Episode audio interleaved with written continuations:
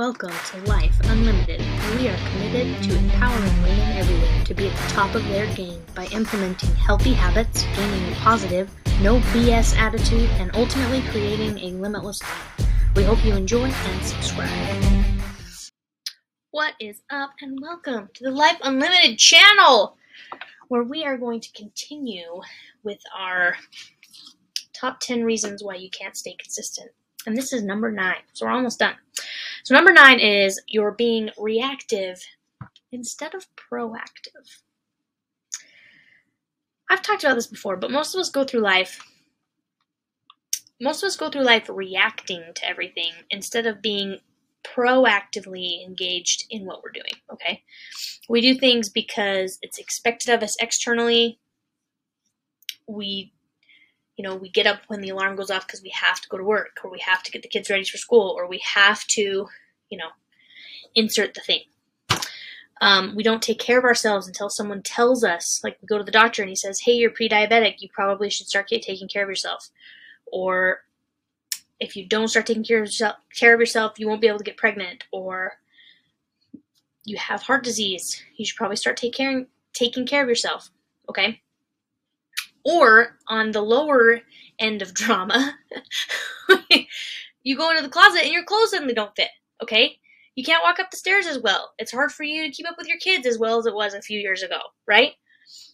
At that point, that's when you start. That's when you you react to what's happening instead of being proactive from the get-go, right? And at that point, honestly, sometimes it's hard. It's so much harder to start then it's not impossible, but it's definitely more difficult than someone who was proactive from the beginning and started taking care of themselves ahead of time, right? If you gain 60 pounds and then lose it, and then have to lose it before you can consider yourself healthy and do the things that you want to do, that's a lot harder than someone who just kept the weight off the whole time.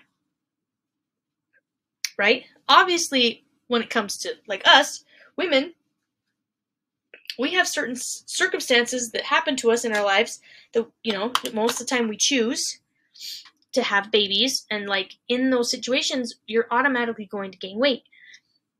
And it's expected. It's encouraged. All that stuff.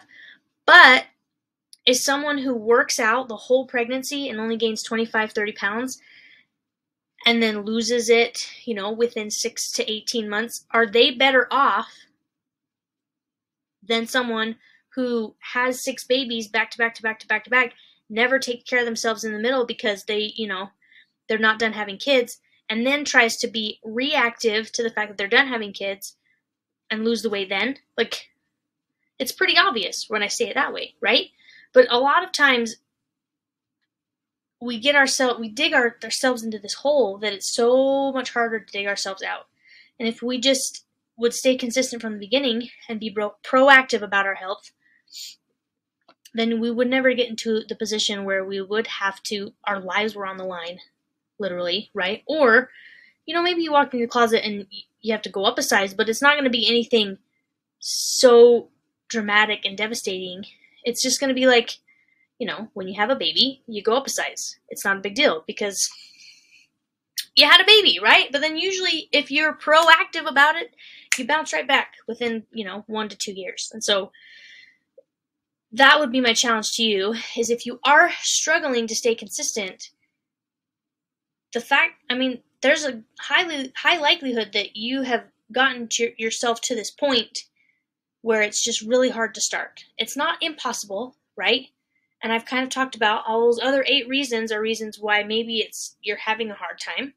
But if you are, you know, if you are a mom, if you are a parent, you can start with your kids now so that they can be proactive now. They can be active. They can be playing sports. They can be getting outside, playing on the playground, dancing, whatever whatever they want to do so that they don't fall into the same trap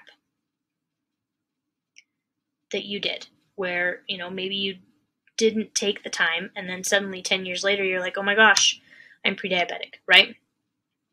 But be proactive about your health and you won't run into the problems. Thanks for tuning in to the Life Unlimited podcast. We hope you found this content valuable and we hope you subscribe and listen in again soon.